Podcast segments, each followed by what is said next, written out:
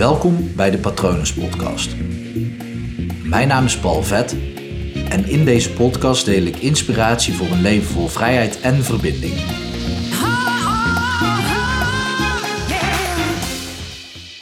Omstandigheden kun je niet controleren. Hoe jij ermee omgaat, dat kun je wel leren en trainen. Een aantal jaren geleden, ik denk ergens 2015, 2016, kwam ik in aanraking met de mannen van 365 dagen succesvol. Met Arjan Vergeer en David de Kok. Een vriendin van mij die had mij meegenomen naar het zogeheten superrelatieweekend. En dat was toen nog in Leiden. Tegenwoordig uh, verkopen die mannen de Ziggo Dome en de AFAS Live uit voor hun events. Maar dit, uh, dit keer was het nog in Leiden. En zij nam mij mee daar naartoe. En het was een weekend vol met inspiratie, persoonlijk inzichten, oefeningen met elkaar, met jezelf. En ja, ik vond vooral wat ik echt het allervetste vond was wanneer David op het podium stond en familieopstellingen ging doen. Ik had dat nog nooit gezien hoe dat, dat werkte. En misschien luister je nu en denk je, wat is dat? En um, waar kan ik dat vinden? Um, een familieopstelling is een representatie van hoe jij jouw familie ziet. Uh, en dan met name je ouderlijk gezin of uh, je gezin met je partner en je kinderen. Dat kan allebei. Familieopstelling of systemisch opstellen kan echt voor ja, heel veel zaken gebruikt worden. Maar dit is in eerste instantie de kern. Uh, vanuit waar het voor mij in ieder geval is begonnen. En ik zag hem daar op het podium aan de slag met, met groepen mensen. Uh, ja, niet hele grote groepen, want er was altijd één iemand met een vraagstuk en dan een aantal representanten die dus zijn of haar familie uitbeelden. En dan ging David daar vragen over stellen en ging hij coachen, NLP toepassen. En hij deed dat zo krachtig en zo mooi dat ik dacht, wauw, dat wil ik ook. Ik heb ook in 2015, uh, eh, tenminste toen ben ik uh, met een opleiding gestart tot coach. Um, in die jaaropleiding zat ook een stukje systemisch opstellen. Dus wat hij met mensen deed, dat leerde ik wel met poppetjes. Dus ik, ik wist wel enigszins wat hij aan het doen was. Maar ik was echt verkocht. Ik dacht, wauw, dit, dit wil ik ook. En dat was ergens 2015, 2016 dat ik daarmee in aanraking kwam. En al die tijd ben ik mezelf blijven ontwikkelen als coach. Ik geloof heel erg dat je als coach um, steeds meer tools in je gereedschapskist krijgt die je steeds weer kan inzetten, waardoor je steeds effectiever mensen kan helpen of betere mensen kan helpen, omdat je uh, steeds de juiste methode kunt hanteren. Er zijn natuurlijk legio-methodes om mensen te helpen. Uh, dus ik bleef mezelf wel ontwikkelen, maar toch 365 dagen succesvol en de manier uh, die David de Kok hanteert, dat, dat leek me super interessant. En ik dacht, oké, maar waar haalt hij deze kennis vandaan? Hoe heeft hij dat geleerd? Welke cursussen heeft hij gevolgd? En natuurlijk had ik dat kunnen googlen, maar ja, om de een of andere reden deed ik dat niet en liet ik het een soort van ontstaan of zo. Um, en toen was het, ja, ik denk in 2016, misschien is het al 2014 geweest dat ik hen voor het eerst heb ontmoet hoor. Uh, dat ik bij dat superrelatieweekend was. Ik weet het niet meer zo goed. Maar ergens in 2016 toen uh, was ik bij Byron Katie. Althans, ik ging naar Byron Katie toe.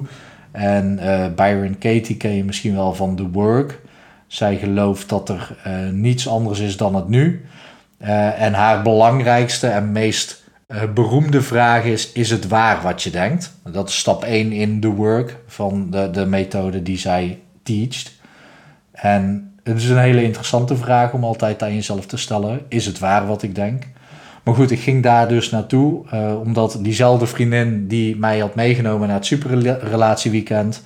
Uh, ik heb het over Merel Lambo, met wie ik de dwarsliggers de podcast opneem tegenwoordig. Um, maar zij had gezegd, hey, dat is misschien ook interessant voor jou. Dus ik had een kaartje gekocht en ik zou daar alleen naartoe gaan en ik zou Merel daar ontmoeten. En zij vertelde mij dat David en Arjan en de rest van het team van 365 dagen succesvol daar ook zou zijn. En ik had Merel al een aantal keren gevraagd van, hey, vraag nou eens aan David. Um, ik moet erbij zeggen, Merel die had mij toen uitgenodigd voor dat superrelatieweekend, omdat zij toen een um, soort van begeleider was uh, binnen 365, vrijwilligster. Maar later is zij ook met hen op kantoor gaan werken. Ehm, en ik had al die tijd al aan haar gevraagd: hey, vraag eens aan hem welke cursus hij heeft gedaan en welke boeken hij heeft gelezen.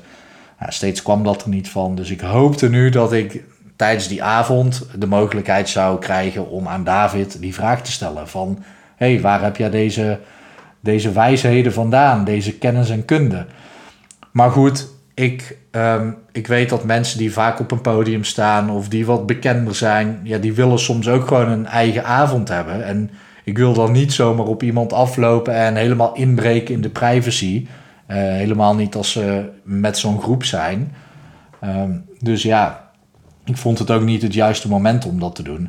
Maar ik nam plaats op een stoel en Merel kwam naast me zitten. We zaten aan het uiteinde en uitgerekend wie kwam er naast mij zitten? David.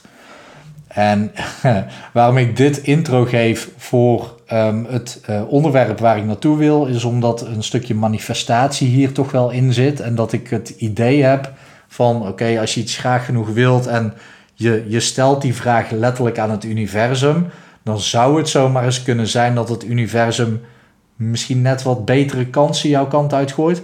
Ik weet niet of dat het waar is, ik weet niet of dat ik erin geloof. Ik geloof er wel in dat als ik me ergens op richt dat zich nog steeds net zoveel kansen aandienen, alleen dat ik ze eerder zie. Uh, ik zal ook nog wel een aflevering maken over een manifestatie, want dat vind ik wel een interessant onderwerp. Uh, ik ben ook benieuwd hoe jij daarover denkt, over de secret en zo. Um, en een of ander effect, dat is ook een psychologisch uh, ding. Ik ben altijd slecht in dat soort namen. Ik ga het daar in een andere aflevering over hebben. Maar David was dus eindelijk naast mij komen zitten. Dus ik dacht, nou ja, als hij dan toch naast me zit, dan kan ik hem die vraag wel gewoon stellen. Dus ik vroeg aan hem, oké, hoe um, heb jij zo goed geleerd om uh, ja, op zo'n podium mensen te begeleiden, zo'n uh, opstelling te begeleiden? En hoe hou jij die mensen dan onder controle? hij zegt, oh, wacht, even één vraag tegelijk. Oké, wat wil je? Ik zeg, nou ja, familieopstellingen, hoe heb jij dat geleerd? Hij zegt, ja, het beste wat je kunt doen is het boek lezen van Bert Hellinger, De Verborgen Dynamiek van Systeembanden. Um, daar heb ik eigenlijk alles uit gehaald. En op het moment dat je daarmee start en het gewoon gaat doen, dan leer je dat vanzelf. Hij is ook uh, autodidact, dus dat is zijn uh, methode. Um, maar ik, vond, ik was daar super blij mee, want ik dacht: oké, één boek. Hij noemt één boek, dat is heel specifiek. Het zijn niet verschillende boeken, maar één boek waar hij eigenlijk alles uit heeft gehaald. Um, dus ja, dankjewel daarvoor. en hij zei dus: oké, maar je zegt ook dat je het uh, interessant vindt hoe ik die mensen controleer. En ik zei, ja, ik vind dat super knap. Want als ik op een podium zou staan en er komen allemaal mensen op mijn podium, hoe zorg ik ervoor dat ze soort van aligned blijven? Dat ze, dat ze doen wat ik zeg en dat, ze, ja, dat je ze onder controle hebt.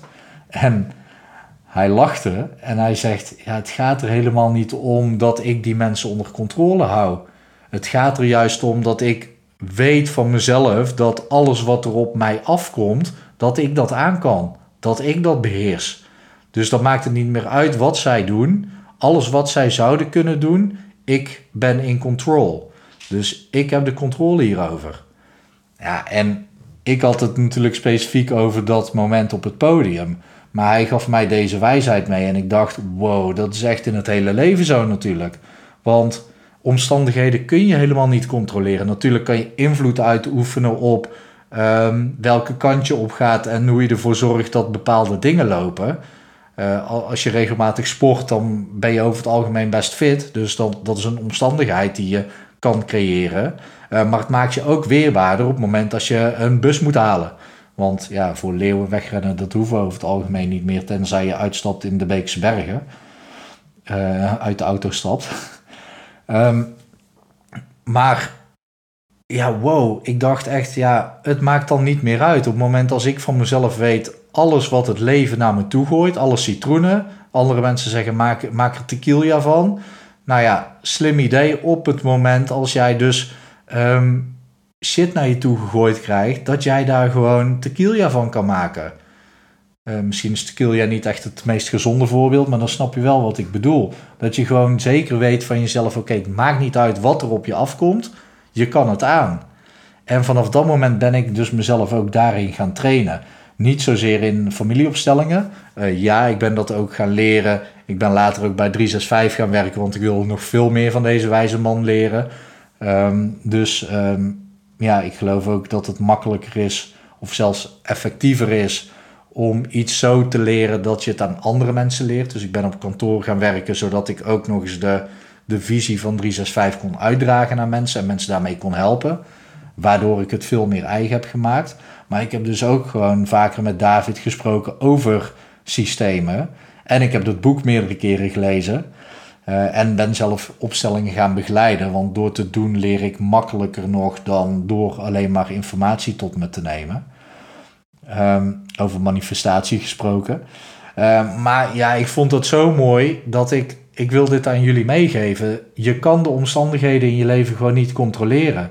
Je kan natuurlijk wel invloed uitoefenen en doe dat vooral. Um, check alle andere afleveringen, die gaan daar vast allemaal over. Nou ja, een aantal waarvan ik zeker weet dat ze erover gaan over hoe je invloed kunt uitoefenen in je leven. Maar dan nog weet je niet wat voor shit er op je pad komt. En als jij gewoon zeker weet dat wat er ook op je pad komt, dat je dat aan kunt, dan kan je ook veel makkelijker door het leven bewegen. Dan kan je makkelijker uitdagingen aangaan. Je kan makkelijker omgaan met verandering en vooral makkelijker omgaan met tegenslag. En daar krijgen we allemaal mee te maken. Ik wil niet dat het een eh, pessimistische aflevering wordt. Ehm, maar ja, op het moment dat je dat gewoon beseft, dat nou, het grootste besef is natuurlijk uh, misschien niet eens dat je zelf doodgaat, maar dat je dierbaren ook dood kunnen gaan. Dat is de grootste tegenslag die je, die je in je gezicht kunt krijgen. En op het moment dat je eh, bereid bent, of eigenlijk gereed bent om die tegenslagen te dragen, om die aan te kunnen, dan um, gaat het leven jou veel meer uh, toelachen. Dan worden dingen ook minder heftig en dan ben je minder lang down. Ik denk dat ik mijn punt wel duidelijk heb gemaakt. Ik wilde dit verhaal delen um, en vooral deze uh, wijsheid. Ik mag het nu zo noemen. Hij komt niet vanuit mezelf, maar ik heb hem dus van uh, David de Kok. Waarvoor dank. Ik geef hem nu graag door, daar zal hij blij mee zijn. Um, ik ben benieuwd hoe jij hierover denkt. Uh, sowieso, hoe denk je over een manifestatie? Ben ik wel benieuwd naar, want dat, dan kan ik dat als input gebruiken voor een volgende aflevering. En hoe train jij jezelf om weerbaar te zijn tegen de shit die het leven op je afvuurt? Vind ik interessant. En heb je hier vragen over? Stuur me een mail naar patronen.palvet.com of praat met me mee via Palvet. en je kan natuurlijk altijd even een kijkje nemen op mijn website www.palvet.com. Uh, binnenkort ga ik daar ook aan de slag met hypnotherapie. Dus houd de website in de gaten. Ik hoop dat alles goed met je gaat. Uh, nou ja, niet alles, dat hoop ik wel, maar alles is wel veel en veel is goed. Maar ik hoop dat het goed met je gaat en ik wens je een mooie dag toe. Hi.